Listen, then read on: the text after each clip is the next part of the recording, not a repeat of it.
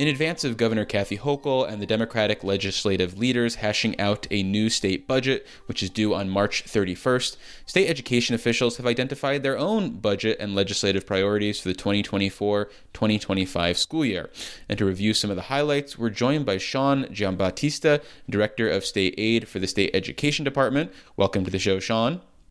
Thank you for having me. And also with us is Christina Coughlin, the State Education Department's CFO. Thanks for making the time, Christina. Good to be here. Thank you.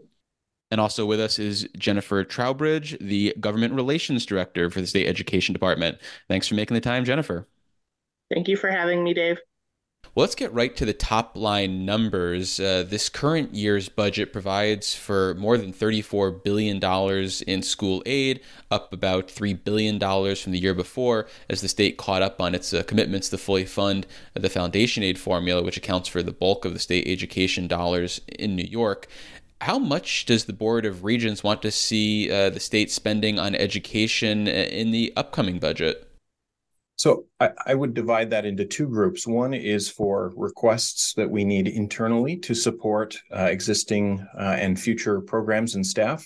And that one I'll defer to Christina on. Um, but for aid directly to school districts, school aid, uh, the request is for $1.6 billion. Of that 1.6 billion, about 1.3 billion of which is current law changes. So that is foundation aid under current law reflects increases in infl- inflation and other kinds of updated pupil counts and that's driving the bulk of the change that's in that 1.6 billion. But on top of that the regents have requested uh, certain improvements to enhance and update the formula uh, for the current year. What's the price tag associated with that sean? I have to imagine we're probably talking about hundreds of millions of dollars there that's correct. So foundation aid under current law would increase about $926 million, and there's an additional about 343 million in all formula enhancements that the regents have advocated for. And what's the impetus for those enhancements? And is this in lieu of, say, a real overhaul of the foundation aid formula, at least for the short term? This is the first steps to improving the formula to reflect the needs that districts and students have uh, today. Um, so there's still a need for more research and to uh, more information on what exactly that formula looks like down the road. But there are some things we can identify right now that we know need to be updated. For example, we're using a census poverty rate that's just out of date, and there's updated data available, and we should be using that updated data. And any changes in the bulk of the state education aid dollars that are going out to local schools uh, potentially that you're looking to be spent, say, on new programs or new uh, initiatives at the school district level? So in New York State, we have a local and state partnership on education. Uh, the state education department provides uh, guidelines and uh, rules and guidance. Um, but really, this is a matter of local control in terms of how those dollars are spent because there's, there's not going to be one size fits all model here. Some districts are looking to backfill some of the federal funds that they've used in the past, and some districts will be looking for new programs to serve new populations of students. So there's not necessarily like specific initiatives at the state level that you're looking for local governments to implement like uh, you know I think of East Ramapo and there's the fight over replacing lead contaminated fixtures. I mean are there any sort of initiatives like that where the state is looking to step in and maybe fill gaps that the local school districts aren't necessarily wanting to approach? I, I don't think I would say that we would fill in a gap on this one, but there is a new ruling that is related to a court decision that was in, in Connecticut, but the court had oversight over New York as well, that tells us that um, special education students now have a right to continue their education up until their 22nd birthday. In state law, that had been up until the 21st birthday, and the state aid statutes all assume that they'll pay state aid for an for an individual until they hit 21. So that adds a year. And so it's not exactly an initiative, but it's a new ruling that we're we have directed school districts to follow. And the Board of Regents recommendation for this year actually speaks to um, changing the state aid statute so that a district that has a student that's say 21 and a half that is requiring special education services that they would they would continue to get state support to offset the cost of providing those services. So that's a new thing and it's it's a big thing. Well, Christina, now that I've got you warmed up, let's uh, turn to the uh, funding for the state education department uh, specifically. And this is a department that has been chronically uh, underfunded based on the work it's been asked to do and, and takes on. So, what sort of new funding are you requesting for your operations uh, in the coming fiscal year? We really are focusing on making our overall capacity better. And one of the ways to do that is to upgrade our technology you know we've all made these transitions to using the the internet for our day-to-day business conversations or using it for managing data now in a, in a new way. Our core data infrastructure is not what it should be. It's it's older and it's not as stable as we'd like. Hopefully we can get through this conversation david without having a problem. But um, so in developing the, the budget ask for this year, we really focused on the need to upgrade our technical infrastructure, and that was both hardware and people. So we've we've asked for um, a fairly good sized number of new staff in our IT offices, and asked for assistance paying for the kind of services like the security and things like that that we have to buy from outside, and you know our licenses for software like you know Zoom or Outlook. So we, focused our request on that because we thought that was the best way to leverage a smaller investment to get bigger outcomes for the work that we do. So that was a big part of our request. And then we also had some requests for specific data systems that, that our offices will use to do their own work better. We, we requested additional state support to sort of build on a federal grant that we won to develop a statewide longitudinal data system that would help us understand how students are doing from the time they enter the system at kindergarten or preschool all the way through hopefully higher education and even a labor force.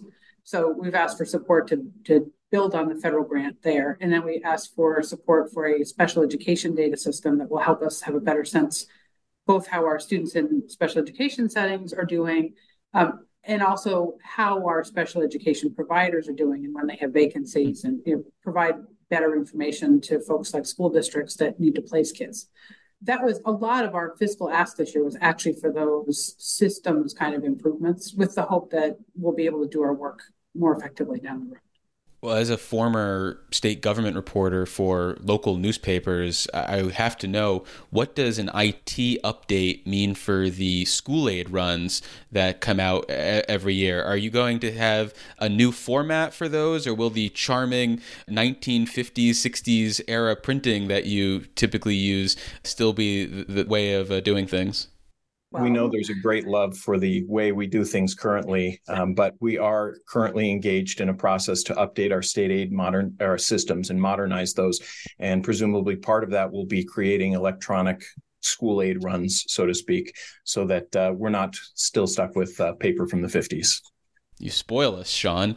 Well, thinking about that issue of capacity, Christina, uh, are there other initiatives where you're looking for uh, money to help oversee? For example, uh, school districts are in the process now uh, of transitioning to those zero emission buses. So, is that an area where you guys need uh, additional staff or, or, or new staff?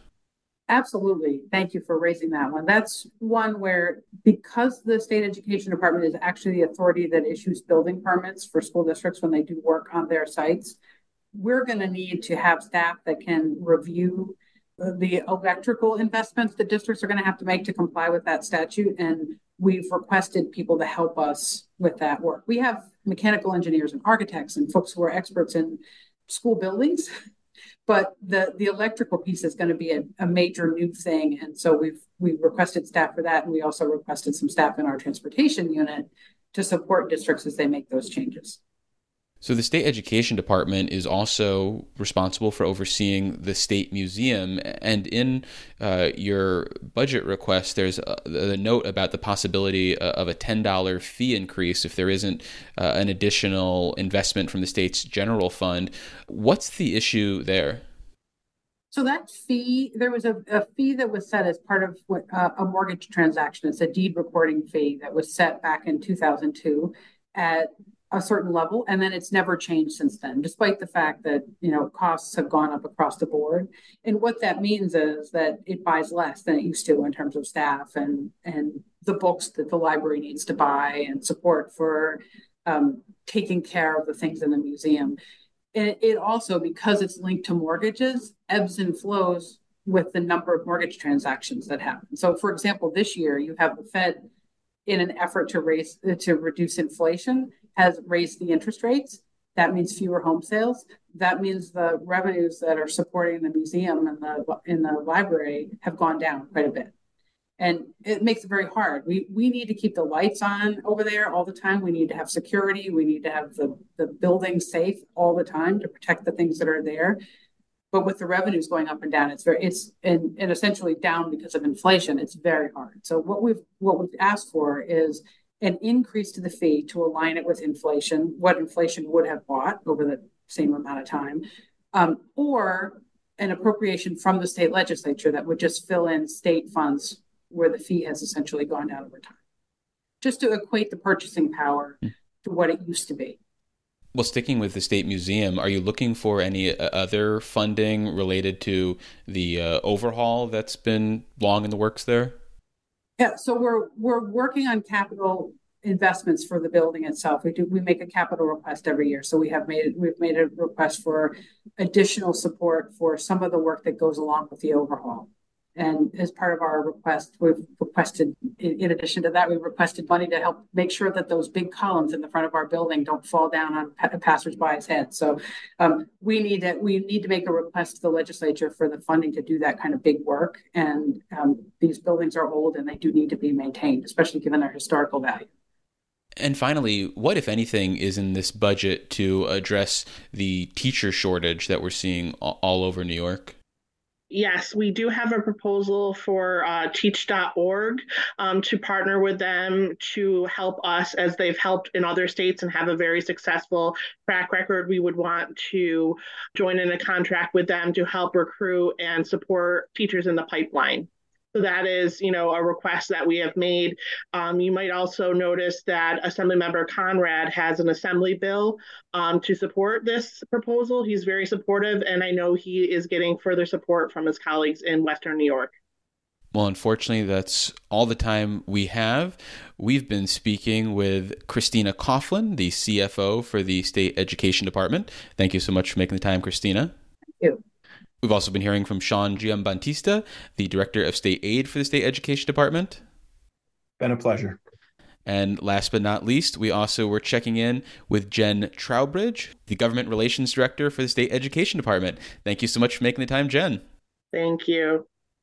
And for more Capitol Press Room content, visit capitolpressroom.org or wherever you download your favorite podcasts. And if you listen to us from an Apple device, make sure to leave us a rating and a review so it helps other people find the show.